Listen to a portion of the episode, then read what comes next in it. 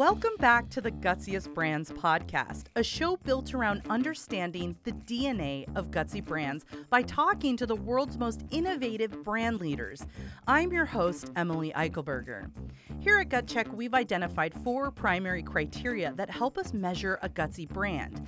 We feature brands that are empathetic, pioneering, bold, and what we call the power of and, those that see opportunity where others see trade off.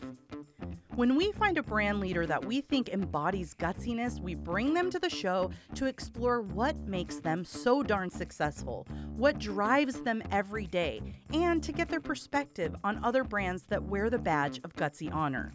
In today's episode, Gut Check CRO Jess Gaedeke, a former leader at Nielsen and extreme 49ers fan, chats with Kristin Luck, the current president of ESOMAR, a member organization for market, social, and opinion research, the founder and managing partner of ScaleHouse, a management consulting firm dedicated to growing, optimizing, defending, and perpetuating enterprise value for firms in the market research and marketing technology vertical. She has started, scaled, and sold three successful market research and marketing technology firms, and currently serves on the board of directors for several industry leading firms.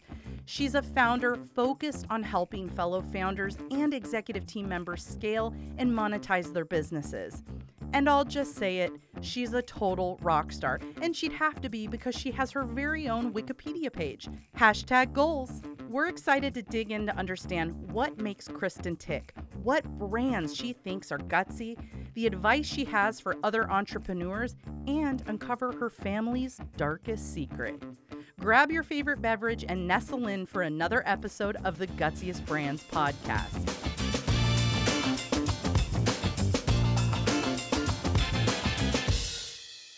Well, Kristin, thank you so much for joining us on the Gutsiest Brands podcast. Um, I personally admire you so much professionally. So, this is a, just a treat to be able to have a conversation with you today. So, thanks for joining us. Yeah, thanks for having me. I appreciate the invitation. Well, I'm really excited to hear your perspective because you have a really fascinating and diverse background. And I think you can uh, give us some really interesting perspective and perhaps a very different perspective than some of our brand colleagues on what it takes to be a gutsy brand and to live that every day. So, before we get into that, though, I'd love to have you tell us about your incredibly diverse and fascinating background. Yeah, I'm kind of the the cat with 13 lives at this point. I feel like every yeah every six or seven eight years, I feel like I kind of reinvent myself in some ways. So I started out on the full service supplier side of the of the business. Uh, that's where my my career started. And actually, even before that, I part of how I worked my way through through college to university was by working at a social science research firm. So that's kind of where I got my first taste of research. And then straight out of uh, university, I I ended up moving to Los Angeles. I got a job at LRW, which is Material now uh, not really knowing anything about market research and thinking it was really similar to social science research. So I went from working on one, you know, one or two projects for like a year and a half, two years to working on like 15 projects in a week and a half. Yep. Yep. Very, yes, exactly. Uh, and then I got, I just got really, uh, just really interested and fascinated with the more of the tech side of the business. And I mean, this was back in the late 90s when the, you know, research was was first sort of being talked about going online and i really wanted to be a part of that and so i was really fortunate to to make my way to to ac nielsen and and work with them on building one of the first you know research platforms and specifically for the entertainment industry which is where the bulk of my experience was at, at that point uh, and then of course i realized pretty quickly that nielsen although a great company uh, is not the greatest place to build a startup or early stage technology. And so uh, another woman at the at the firm, she and I left and started OTX, which was one of the the you know the, one of the first kind of big online research platforms. So I think in 2002 and 2003 we were actually the fastest growing research company in the world. I mean, we really just hit that dot com boom perfectly. So uh, so yeah, so I I spent you know probably the next you know 15 years on the tech side of the business until I exited my last firm, Decipher. And uh, after that, I I really just sort of figured out that it really wasn't the starting of companies that I loved so much. It was really the scaling that I loved. And so, and all the problems and issues that go along with that. And so I thought if I could spend my days helping other founders uh, scale and grow their businesses and avoid a lot of the really painful, stupid mistakes I made along the way, that that would be the most fun that I could have. Uh, and so, yeah, so I started ScaleHouse, and then a couple years ago, I I got my investment banking license, which was a pretty heavy lift, having you know kind of barely graduated university and not having any kind of background in business finance, rather than running my own company. So uh, so now I'm a licensed investment banker as well, which is kind of an odd, I think, pivot for somebody who comes out of a research background. it's a really interesting and meaningful pivot, I would I would say. So, and tell us about your involvement with ESOMAR as well. Yeah, so uh, so yeah, so I'm the president of ESOMAR now. I've been on the board. This will be my ninth year. Uh, I got connected with ESOMAR back when I was running OTX. So uh, you know quite a quite a while ago. It would have been two 2002 maybe 2003 when I attended my first ESOMAR event and I became a member shortly thereafter.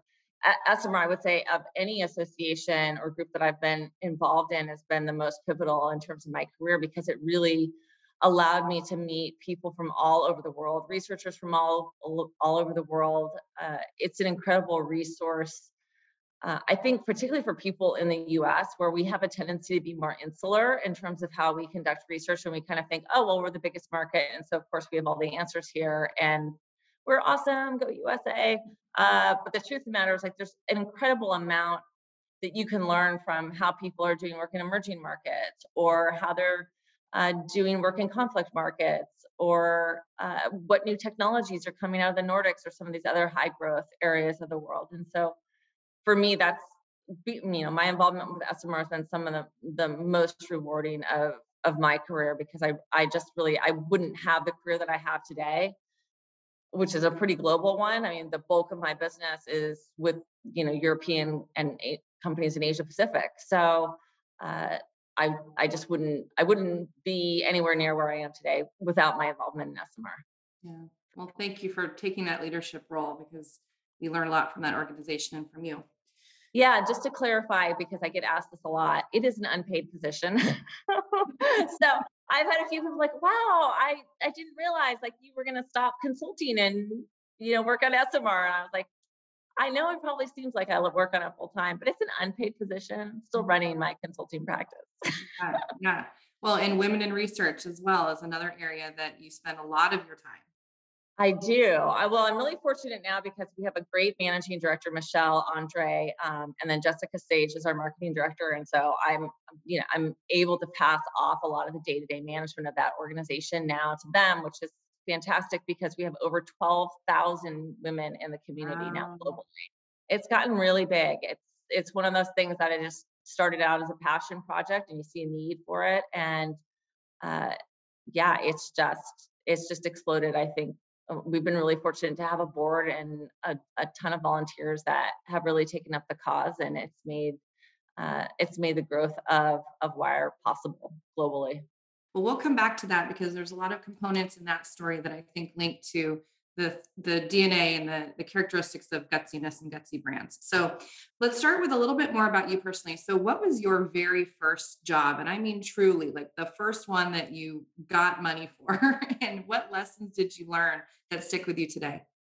So my first like formal job, I would say, I think I must have been 18 or 19. My my father didn't want me to work when I was in high school because he really wanted me to focus on on my academics and it was really important to him because i was the first one in my family to go to, to college. So i didn't i didn't work until i graduated high school.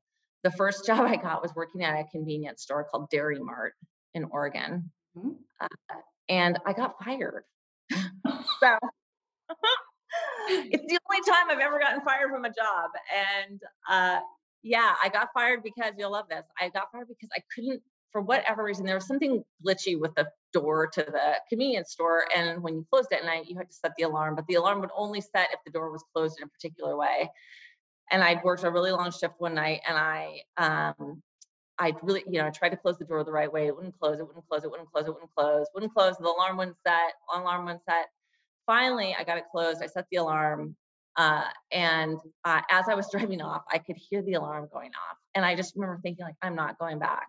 I, I can't, I can't do it again. Anyway, I got fired the next day. so a good, good learning experience. Set the alarm, everyone. Don't drive away if you hear it going off. Stay there until the job is done. Okay. Stay there until the job is done. It was a good, it was a good lesson for me. But it is funny that was, of course, like the the easiest job by far that I've ever had, and the one that I absolutely failed at. I think it's good to get that first firing out of the way early, though, right? So I did. A big deal. Yeah. Yeah, I knocked it out of the park. Yeah. So now let's turn to some of the brands and the companies that you've been involved with. Um, think about one of the first startups that you were really engaged with. What was meaningful about that brand's journey and what drew you to it?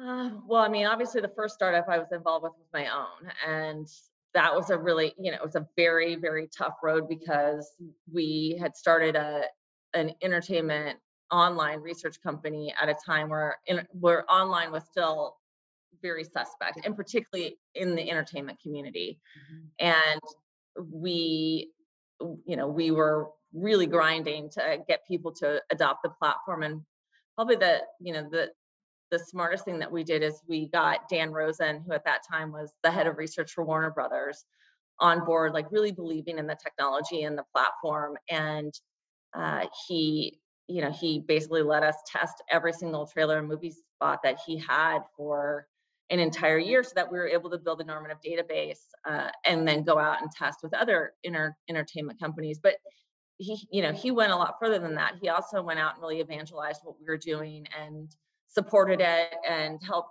helped us at speaking gigs. And you know, he was a real advocate for us, at, you know, a real brand evangelist. And I don't think that the company would have scaled the way that it did without him because we were really getting attacked from all sides. You know, at the time, NRG was, which is now Nielsen NRG, ironically, uh, got you know they were really attacking us and had sent a letter to every studio head and said online basically is bullshit mm. and this data's trash and don't go down this route and you know and that's hard it's hard when you're early stage and you're trying to gain confidence trust and particularly among studio execs which are some of the most nervous folks in the world because you know they they want to do things where they're going to retain their job those are high value jobs and so it's it's tough to get people like dan to go out on a limb and so because of that i've I, I talk about Dan a lot. He knows I'm eternally grateful for the support that he gave us in those early days.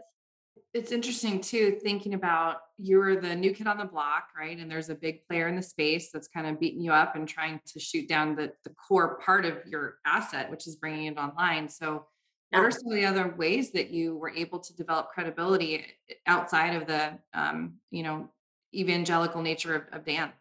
Well, I think it was a. I think we were really focused on doing good work, and uh, it, I think for entertainment clients, the the very crux of of what they are looking for is is speed and efficiency and timeliness, and and then so we just never missed a deadline, even if it was killing me. I mean, I worked some very extremely long hours at that company. I definitely slept at the office a few times. My first marriage dissolved because of that company. I've gotten occasional questions about why I never, why I'm not married and don't have kids. And I was like, well, I just really, I always just love my companies the most, to be honest with you. And that sounds horrible. My, you know, mm. God bless my ex-husbands. They're, you know, at least one of them is great.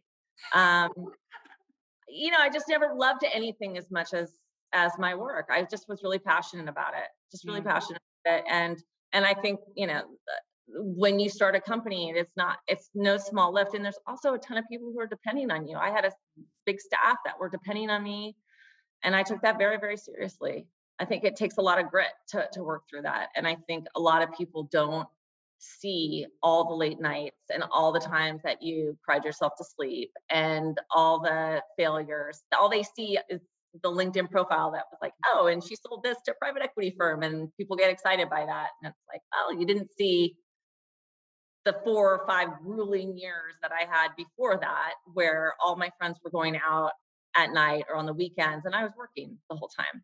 Yeah. You were staying to make sure that the door was closed and the alarm was set, right? That was your job. That that is correct. I admire that that grit, and it does go sometimes unnoticed. So we should notice it. And it's not horrible. It's authentic to you. That's your truth. And I, I respect that a lot. So, one of the aspects that we talk about when we think about founders and brands that are gutsy is having a real deep empathy for the people you serve. And I was at TMRE in Nashville where you led a panel with Jess yeah. Southard from Mars. And she made such a great statement. She said, you know, empathy is noise without results. Like I'm kind of sick of people just saying, oh, we need more empathy here and there. How is that actually going to deliver results? So can you talk to us about a company or a brand or a founder that you think really shows the best of what empathy means and, and why that matters? I think I think there's a, a couple brands that I've worked with. One one is Hum Kombucha, and you know, for folks that maybe aren't on the west coast of the states or in a major major market, you know, kombucha is like a fermented. It sounds horrible. It's a fermented tea, but it's delicious, and I I just I love kombucha. It's a you know it's a category that I'm passionate about. And I got the opportunity to work um, with Hum Kombucha, which was uh, kind of an early stage kombucha brand that was trying to unseat some of the big players. And the way that they were trying to un- unseat them was by going mainstream. So rather than selling in Whole Foods and uh, you know natural grocers and all these you know kind of typical hippy dippy joints that you think of when you think of kombucha, their mission was really like, how do we get this into 7-Eleven? Because the truth of the matter is that you know we have an obesity and sugar epidemic in this country and you know i think their their mission their ethos was like how do we how do we bring kombucha to the masses so that people have a healthier alternative? Uh, and that you know rather than going into a convenience store and having only soda to choose from or super sugary drinks how do we give them a healthier alternative at a price point that is not breathtaking which a lot of kombucha is. I mean, I mm. bought kombucha in the airport that was like 11. I mean, I remember buying it and I was like, what? I just paid $11 for this bottle of kombucha. That's crazy, you know? So of course it's like, if you, you know, if you're a, a, a an average grocery shopper, like you're not going to pay $11 for a bottle of anything. So it is, it was about how are we going to get this brand into Costco and Target and and some of these bigger mass merchants where people have an opportunity to try it and that it's not this scary you know product that maybe you met somebody at a music festival and they had some old sweaty jug of it and offered you a drink which is how i tried kombucha for the first time which is not not recommended i would say. Right. So that's a big job then to educate a, a, new market on a product that they might not be aware of. So how do you how does hum and how do they think about how to do that effectively yeah, well, they took a really different approach with their advertising. I was, I mean, I was fortunate. I worked with them, I think, around two and a half years as their advisory CMO until we hired in a, a more senior marketing team. Uh, but one of the things that we did realize was that we we were going to have to do some category education, and that's tough when you're a small and emerging brand and you've got these big brands like GTs that have been in the marketplace for a while. But the truth of the matter is that we weren't we weren't trying to speak to the people that buy GTs. We were trying to speak to the people that buy Coca-Cola and Pepsi and you know Monster Energy drink. Like that's who we want to talk to. Uh, and so yeah, so there there was some category education for sure that we had to invest in. And, and it is one of those things like where you want to educate people, but you don't want to educate them to the point where they don't want to drink it. so eh, you know we didn't we didn't spend a whole lot of time talking about like ooh here's like there's a mother and it you know turns into this big ball of goo that sits down in the you know we we didn't we really didn't talk about that but uh but i do think there was a component where we were doing a lot of more guerrilla and uh on-site marketing at mass at mass merchants like like you know going out to a target in florida and giving out samples there or you know a lot of a lot of things to help people understand that yeah maybe you've never heard of this before but it's actually a healthier drink and here's what here's what kombucha is and it's not just for rich people who can afford $11 bottle. So it sounds like in that experience as well it was a lot of you, you use the term guerrilla but like boots on the ground we're going to go into the stores we're going to tell the story. Is that is that true? And how important is it for you know startup brands for their leaders to really own the brand and be the evangelist of the brand how important is that uh, I think it's I think it's important. I don't think that all founders and CEOs want to be the evangelist for the for the brand. They don't personality wise, it's not a fit for them. And so I always tell people, figure you know figure out how you can evangelize the brand in your own way for me like i'm very comfortable with public speaking and going out and talking about it and certainly the founders of hum were as well you know very charismatic very enthusiastic about the brand really happy to go out and talk to people. Some some folks aren't and so that that's why it also becomes important like if you if you're not one of those founders then pick a business partner or hire somebody internally who is that person who can really serve as the face of the company. You don't have to have that but gosh it makes marketing so much easier and and a lot less expensive. I mean you know if i think about my you know my last company before i started ScaleHouse you know when i think about decipher one of the reasons why we were able to scale like we did without a huge marketing spend was because i i was out speaking and traveling and doing you know doing conferences and meeting with clients and writing and blogging and doing all the things that most people have to pay someone to do like that was really my function as a as a partner. And so we were able to get away with it for for less expense.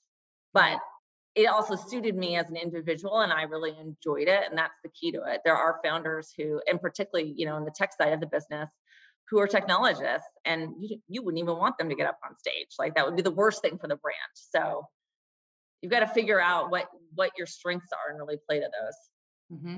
i think that's really important another aspect that we think about when it relates to gutsy brands is the notion of standing behind a bold idea even if it's not popular at the time or you know it, it, you're going out on a limb. Where have you seen leaders or brands that have really personified that? Evelyn evelyn and Bobby is a good example. So evelyn and Bobby is a is a direct to consumer bra company. And, you know, if if you're a man listening to this and you don't wear a bra, then you won't understand how fundamentally uncomfortable and miserable these things are. And so the founder, Brie McKean, was really on a mission to kind of reinvent how bras were made and to do it from a woman's point of view. I think a lot of people are surprised to hear that within maybe the last couple of years is only when women actually started designing and manufacturing bras. All the previous bras have been manufactured by men. And so, yeah, lots of bras are really cute and sexy and they look amazing, but they're absolute misery to wear on a day to day basis. And so, Brie was a bit fuller figured and large busted, and and bras are particularly uncomfortable for large breasted women, which I think a lot of people don't know as well. And so she was really on a mission to redesign bras and kind of take over the the industry in a, in a new way. And and she went through a ton of hurdles to try to get this. She was one of, I think she was the first woman to actually get a bra patent in this country. Uh, and and it was a really unusual bra that she had manufactured, but she also had a lot of challenges in terms of manufacturing and every every everything from getting a manufacturer to take it on in terms of actually making it and even designing it. You know, she ended up hiring a, a bra designer that came out of Victoria's Secret, thinking, "Oh, here's somebody that really wants to do something different." And knows how to design bras, but then ended up getting a designer who really just wanted to design another Victoria's Secret bra, which was not the vision of the company. And so I think as with any founder, she's had she had a lot of ups and downs before she came up with her latest prototype, which she ended up taking out on QVC and sold out within five minutes. That shows there's some demand for this product. A hundred percent. Yeah, hundred percent. And you know, she'd been doing direct to consumer, but direct to consumer, you know, it's a heavy advertising lift, and uh, she could only scale so much. And somebody was like, you know, you should try QVC, and she was like, ugh, yeah, QVC. You know, a lot of us, I think, turn up our noses at it, but she went through the training and got, you know, got on on the stage there, and yeah, she had an amazing, amazing experience there. And you know, now she's also looking at how she takes her her brand into retailers like Nordstrom and some of these other big uh, you know big outlets where her her brand can have more visibility. I love so many things about that story, but one thing that strikes me is you wouldn't think of the bra market as a place that's ripe for innovation, right? It's been around for hundreds of years. And so I love the thinking, and I think it ties back to empathy as well that she had personally a, a need for a different type of solution. And to have the the guts and the fortitude to be able to um, create that solution for people. I mean, she's changing lives really for people that, that are, you know, experiencing um, that that misery and now there's a solution so there's a lot of really cool components to that story. I'd love to meet her. I think too it's a it is a testament to how things are changing in the startup world and this kind of relates also back to the importance of having women not just in research and in advertising because right now you know if you look at the advertising world i think like less than 3% of creative directors are women and yet women make 85% plus of all purchase decisions so you know that's a that's an issue. But then also female founders have traditionally been underfunded and and still are and so when you think of you know when you say like oh yeah most people wouldn't think of that category as right for innovation yeah because most of the people that are you know holding the purse strings who are responsible for which startups get funded don't wear bras. You know, it also takes me back to to another company that I advise that's run by my friend Sally Christensen. It's a it's a women's workwear brand called Argent that I'm super passionate about. And the one of the, you know, it's workwear for women that is designed by women for women and and it's got lots of pockets and it's super practical and it looks great. And I literally like I have a jumpsuit from her that I can literally like crush up into a ball in my suitcase and throw in there. And then I take it out and it's like perfect, ready to roll when I get somewhere. But I, I remember her telling me a story about how she went out when she was looking for her first round of funding. She was going from VC to VC to VC, and these guys were like, eh, you know, like women don't care about pockets. Uh, yeah, we do, dude. We just can't get them. And so I think we need more women in leadership positions, more women in startups, and more women, particularly on the money side of the business, in private equity and investment banking and um, and venture capital.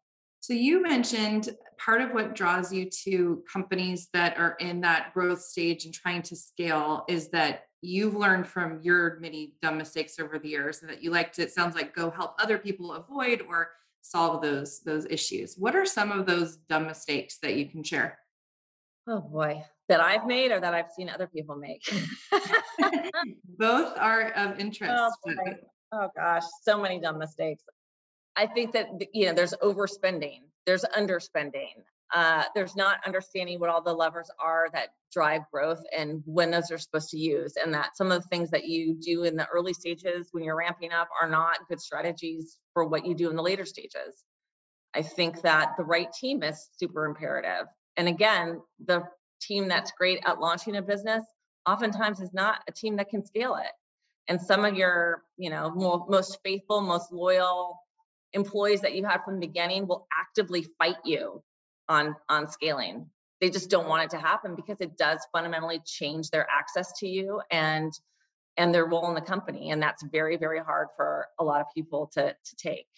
Not understanding your product market fit is a big one uh, not understanding what makes you special and different and being able to communicate that. Uh, and I think the number one obstacle for a lot of firms, ironically, in market research, is that market research firms are literally the worst at both marketing and research on their own brands. I've never seen like it.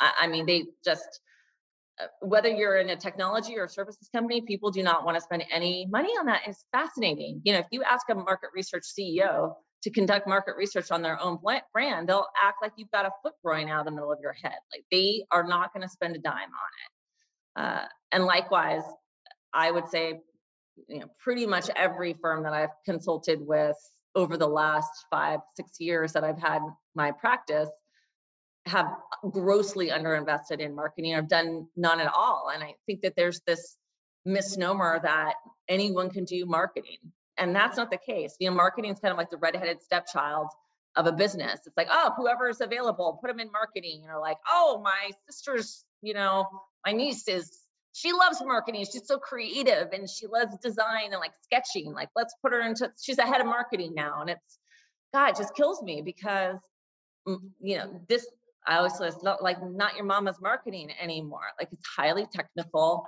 very metrics driven. I once had a I once had a CMO tell me, you know, eh, I'm not a numbers person.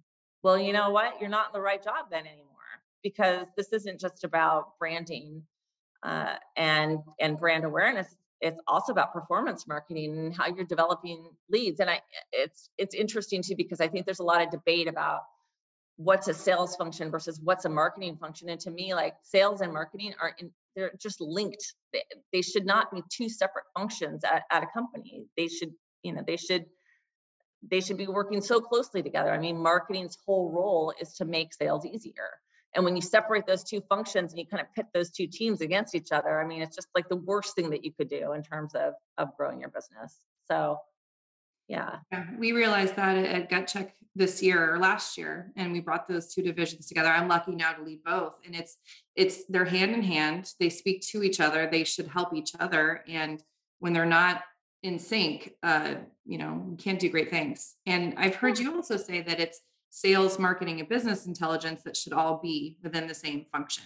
And because yeah. it's important to have those metrics and make sure that you are looking at the right things. I I also heard you say that you had written a job description for CMO, I believe it was, and it came back to you. They said, too many acronyms here. No one's going to understand this. It's like, if you don't know those acronyms, then you're not right for the job, right?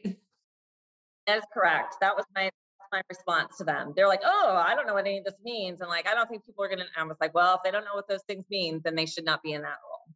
Well, another dimension that we think about with Gutsy Brands is this idea of at GutCheck we call it the power of and, and it means that true innovators they see opportunities where others force trade-offs like you can actually have the best of both worlds if you are truly applying an innovative uh, approach to things and one thing i love about your background is clearly you love data. I think you have a pretty decent love affair with data but you also have incredible intuition and understand the human side of things. So can you talk to me a little bit about that intersection of data and human thinking and where in your career or where in a business life cycle do you need to lean in one way or the other? Yeah. I think i think i i love that that both the data and ideation parts of of entrepreneurism at least for me just because i you know i'm i majored in journalism and statistics which is kind of a weird mix but for me, it was like the, you know, it was the perfect mix for the career I ended up having.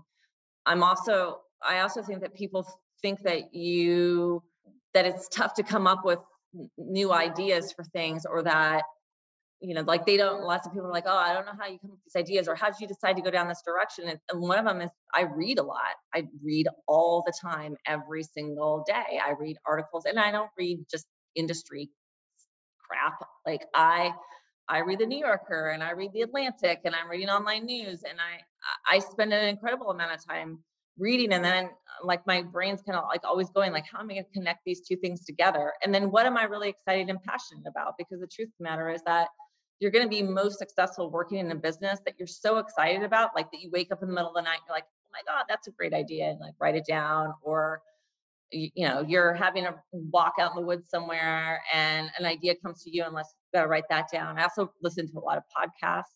One of my favorite books that i think has really kind of helped define my entire career and some of the choices that i made is this it's a really it's a small little chat book by marcus buckingham and it's called the truth about you and it's it's got an exercise in it which uh, you know is is super straightforward. And for a week, you write down everything that you did that you loved and everything that you did that you absolutely hated or loathed. He's British, so he uses the word loathe, which it sounds a lot better when he says it. Loathe, loathe, loathe. And I think you, most people are really surprised about what comes out of that activity. I mean, that's how I kind of landed on the idea of ScaleHouse because I realized, like, oh gosh, all the startup activities kind of give me anxiety. And that's a really, like, that's, that's a hard thing. I mean, I can definitely start a company, but do I enjoy that process? Not really.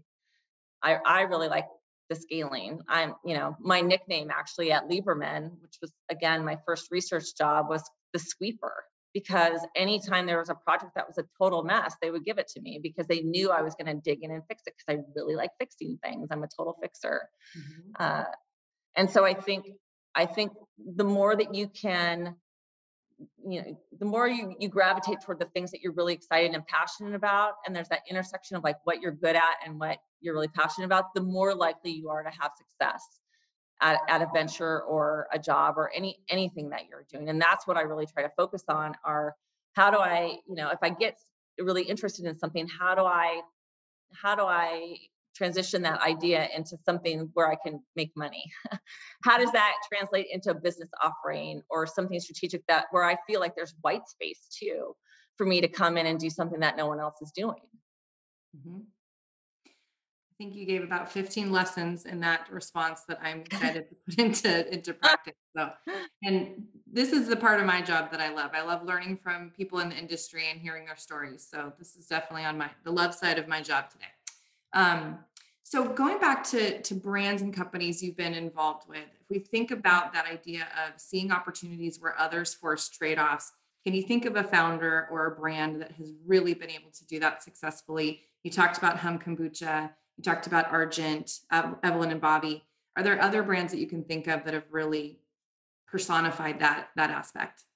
I think another I think another good example too is um, I met Cindy Gallop at an event I, know, I can't remember six or seven years ago, uh, and she and I have become friends over time. In fact, I'm in well, you know, I'm in Athens, Greece right now, where I live part of the year, and Cindy uh, and one of her friends was here this summer, so we got to spend some some more time together. But she, you know, she launched a, a business, I can't remember how many years ago now, which was, you know, a little controversial at the time for, for, well, it's just controversial in general, but it was, the site is called Make Love Not Porn.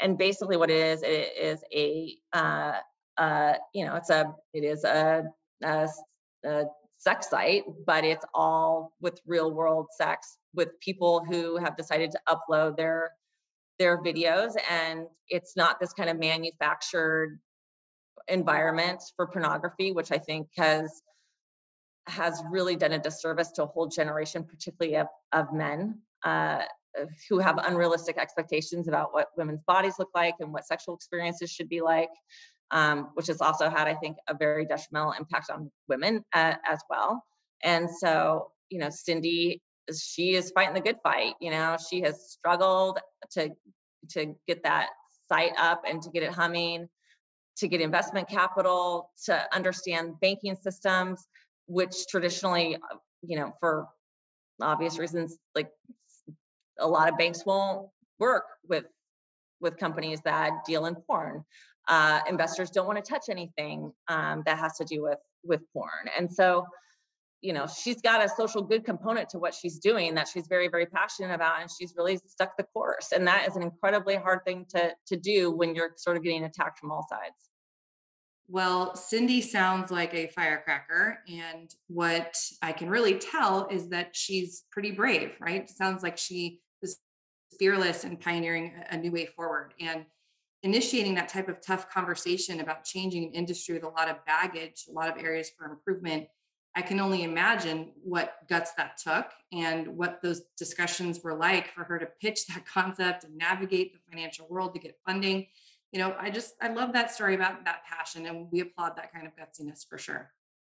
So, throughout your career, you have seen the ebb and flow of insights professionals' seat at the table. And I'm just curious, where do you see that seat at the table today? And where do you think the future of insights uh, role will be?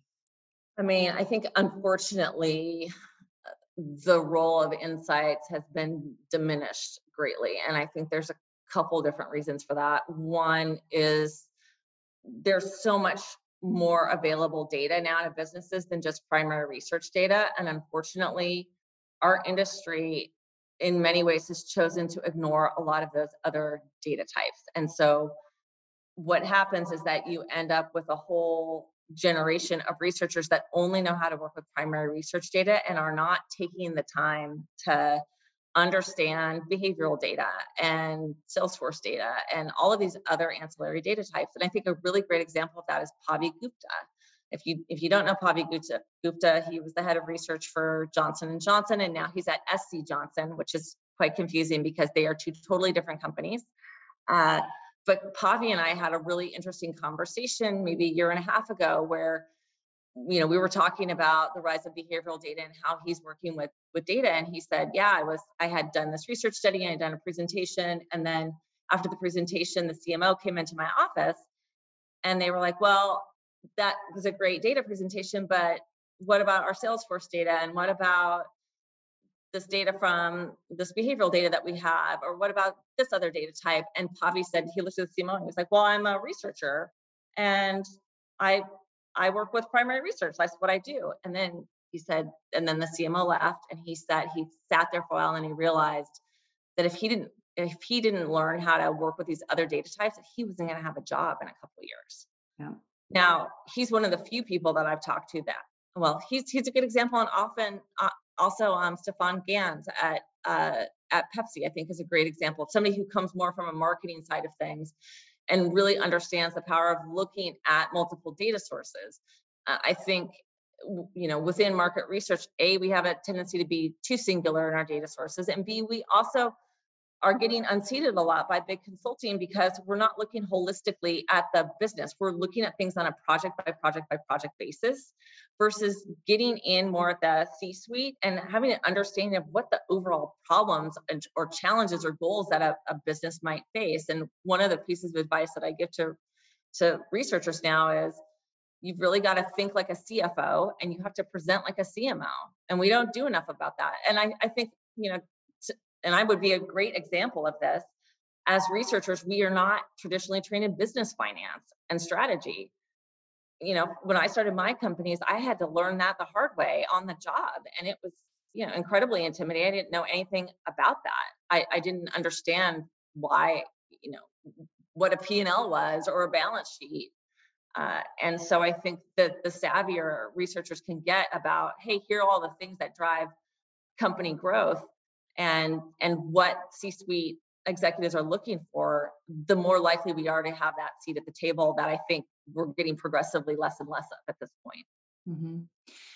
i really agree with that and i think that you know i've been in uh, so many situations where i felt like the research recommendation that was being made was very true to the hypothesis that was identified to test and what the data showed but it wasn't grounded the recommendation wasn't grounded in the context of the business and how they needed to make decisions and how they would measure success. And i think that the industry we can do so much more there to really put context around our recommendations. And it starts with understanding the client's business.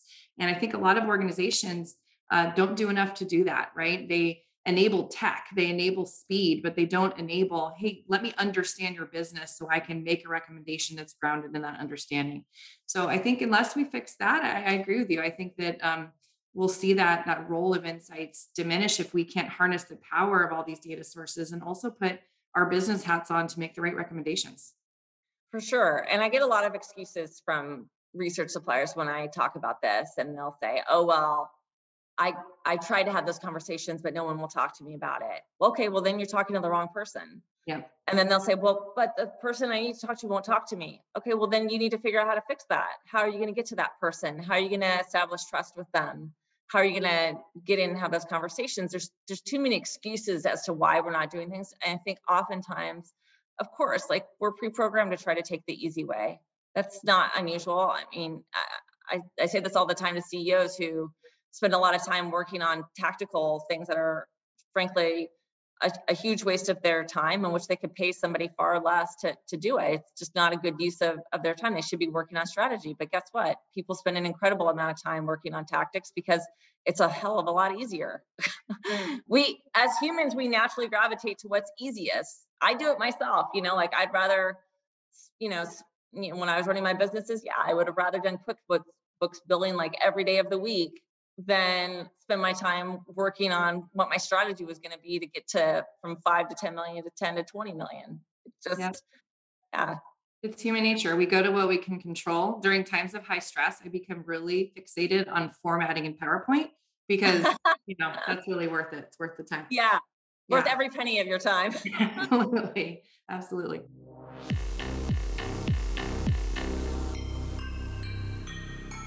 So we're going to go to a quick lightning round, Kristin. There are no right or wrong answers. Just keep it fun. And we'd love your point of view as a consumer for this. Um, so name the first brand or campaign that comes to mind when we think about empathy. What's one that truly, truly gets people? I really like Culprit Underwear. And if you haven't seen their ads, they're hilarious. They have a product called Lady Boxers, which just kills me every time I see the ad for them. And if you know, if you're a woman that's worn underwear, it'll speak to you. I cannot wait to look that one up. I love it. Uh, what's the brand or campaign that has been really pioneering? It's created a new way of thinking or of doing business.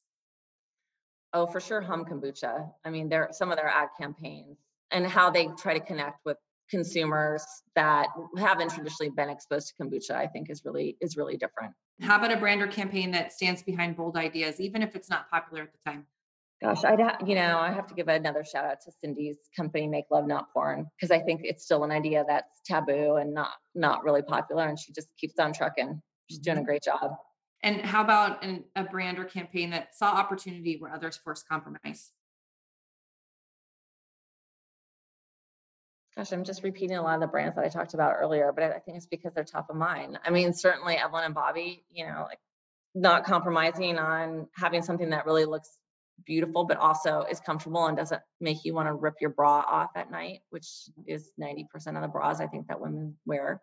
And then, you know, certainly Sally, you know, like really coming out with workwear that's actually practical for women and isn't designed by men. That's a good underlying theme to most of the brands you've talked about. And I, I love that. So, last lightning round, this is all about you. It's called Spill Your Guts. So, oh, what's oh the first brand you remember as a child? Why is that memorable? Uh, it's Denny's because I I grew up on welfare in like rural Oregon, and so because of that, we never ever went out to eat.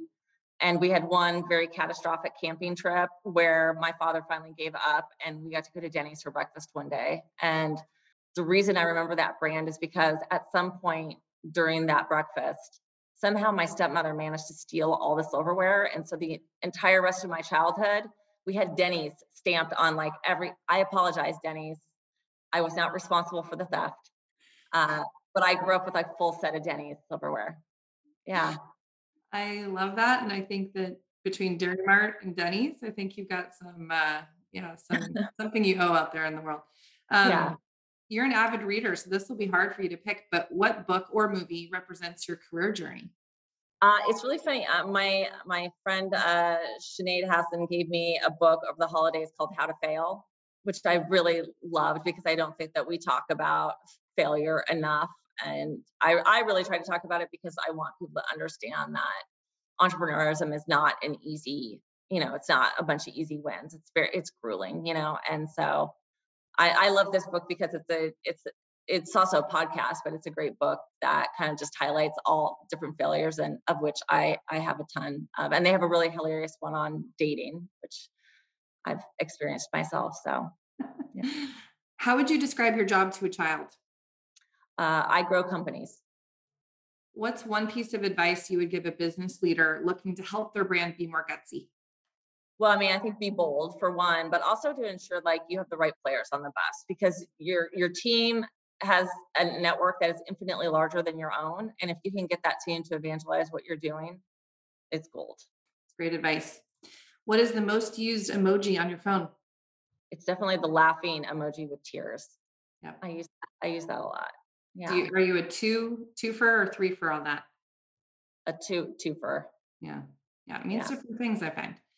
Yeah. Um, final question. We're compiling a Gutsy Brands playlist. So what song would you add to it? Oh God. When you know, I have to tell you, like when I'm really feeling a little down or unmotivated, the one song that like super gets me like fired up is slightly inappropriate, but it's called Work Bitch by Britney Spears.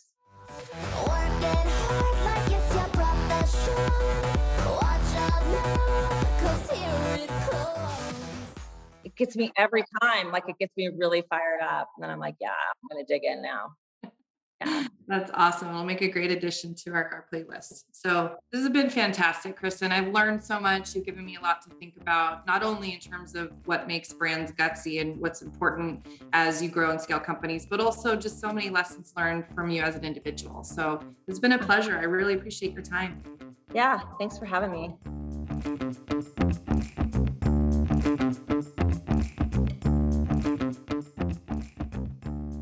Jess, that was a very fun episode. You know, Kristin is such a staple in the market research industry, but somehow I have not actually met her before, but I've worked at a lot of the companies she's on the board for. Mm-hmm. Yeah, same for me. I feel like we've intertwined so many times throughout our network. And, you know, she talked talked about being the cat with 13 lives at this point because she really has had multiple varied experiences in the industry. And I love the perspective that she brought about marketing, about being a bold brand, keys to scaling a business, and so many hilarious anecdotes along the way. I I laughed a lot and learned a lot. I laughed a lot as well. And it was a good thing I was on mute because I was laughing quite a bit. I mean, she covered so many topics from bras and porn to working at or getting fired from Dari Mart and stealing forks from Denny's. I mean, what a great story. So I realized in recording this and then telling a couple of friends about it since then that I think everyone has a Denny's story. So I think we should actually make that one of our rapid fire questions. Is so tell me your your Denny's story. But um, everybody but really, has one. yeah, exactly. Um, but she's just so authentic in how she assesses what businesses do well, what they could do differently. I think there were multiple lessons I heard that I know I'll be putting into practice. And you know, yet again, more brands and more books that I'll be checking out. Definitely. And speaking of recommendations from her, my by far my favorite song on our Spotify list is Britney's Work Bitch. It is my go-to pump up jam when I'm at the gym, when I'm getting ready in Vegas, I put it on. It is a feminist anthem. So I think it was very fitting for this episode because Kristin really advocates for women in leadership. Yeah, she does. And what I really value in her perspective on women in leadership is that it's not a romanticized story, it's not a rally cry. It just makes business sense to have women in more varied and more senior jobs. And to me, there's a really strong tie to empathy. You know, if you think about it, perhaps there's not as much empathy in the investment community for things that are not well understood. You know, we heard from Kristin as well as other podcast interviews that we've done that because the investment community is primarily male, they can sometimes miss the market opportunity because they don't experience or appreciate the need, right? So, not understanding how uncomfortable a bra can be, or that women actually do want pockets in their work workwear, like just they don't quite get it, and so they miss that connection. And so, if the investment community can show more empathy for the human need that is driving these innovative solutions, they might better be able to spot these highly profitable growth areas. And the more women we can get in that investment community, the more naturally that empathy will come. So, I don't know, Kristin, in my observation, she's focused on action and solutions that help drive more women in leadership positions. And I find that really inspiring.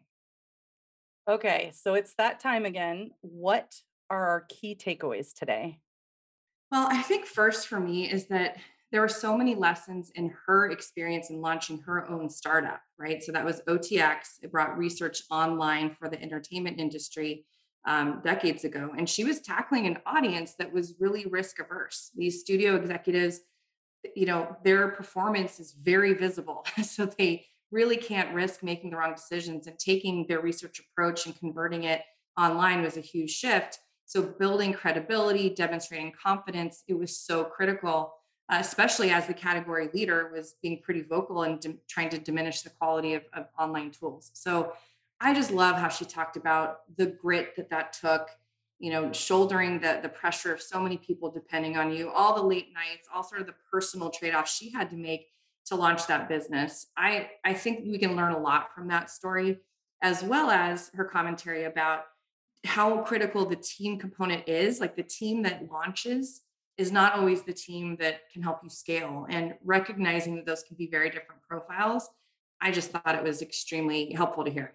That was a really good insight and uh, you know you mentioned earlier that she's very authentic and i think she's vulnerable when she talks about what it takes to actually grow a business and i thought that was really cool to to hear that from someone who we look up to in this industry to hear how vulnerable she can be about that yeah yeah she was so authentic about it and another place that I saw just what we would really call it, you know, DNA of a gutsy brand, and this is in pioneering a new path, make love, not porn. I mean, this whole idea, it, it respects society's desire to share sexual experiences. And it doesn't say that pornography is a bad thing, but that how can we, we reframe that, that context in a way that's safe, it's educational, it sets more realistic expectations, it helps, you know, raise a generation of of adults that can have healthy thoughts and you know expectations for for sexual experiences so i thought there was so much to that story i mean i cannot wait to meet that founder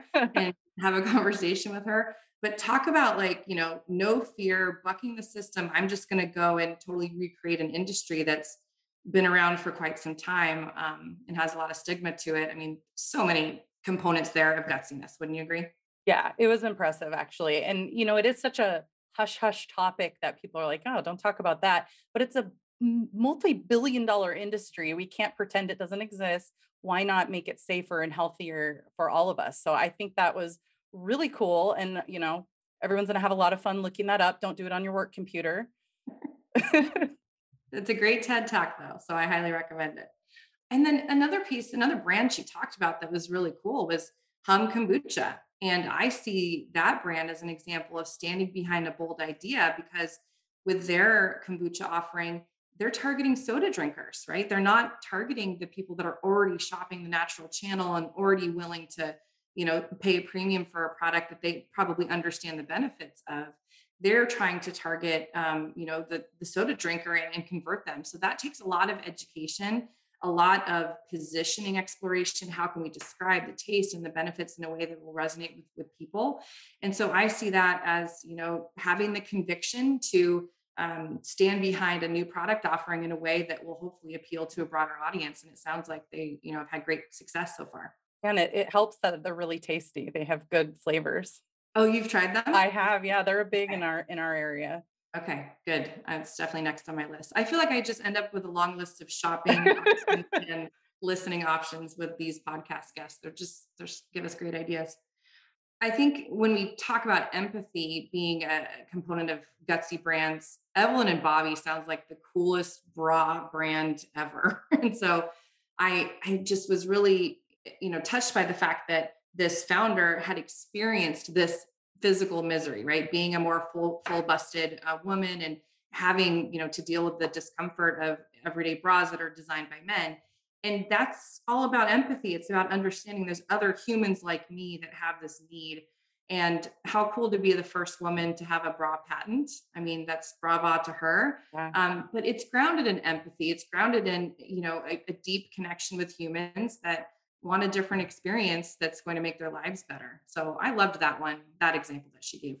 Eh, having a bunch of friends who have that problem, it's great to see it solved, especially with the price point. I think people don't really think about the cost for specialty bras. So having something that's more accessible and with a wider range is really fantastic. And I can't believe it took that long. exactly. Like here we are in 2022. So, you know, we're getting things done. And I think the other component that she talked about that aligns to an aspect of Gutsy brand is this idea of the power of and, which at GutCheck we refer to as seeing opportunity where others force trade offs. And to me, it is a best of both worlds type of idea. She talked about how today's professional, you need to present like a CMO, but think like a CFO, right? You have to be able to look at multiple data sources and weave it together to tell a story that's going to impact the business. You have to have a love for data and for ideation. I just think that is so true. And I think that some of the most successful brands and people that I see in the marketplace and in our business and in our clients' business, they really embody that power of and. And I thought she talked about that in a way that I found very memorable. Absolutely. That's the gut check way, right? You want logic and creativity. And why can't you have both? So, in reflecting on this episode with Kristin, I'm just grateful to have another leader focused on growth. And she talked to us about what it takes to have guts, have conviction, have the smarts to scale a business. I hope our listeners learned as much as I did from Kristin. And don't forget, just like the security door at Dari Mart, stay until the job is done.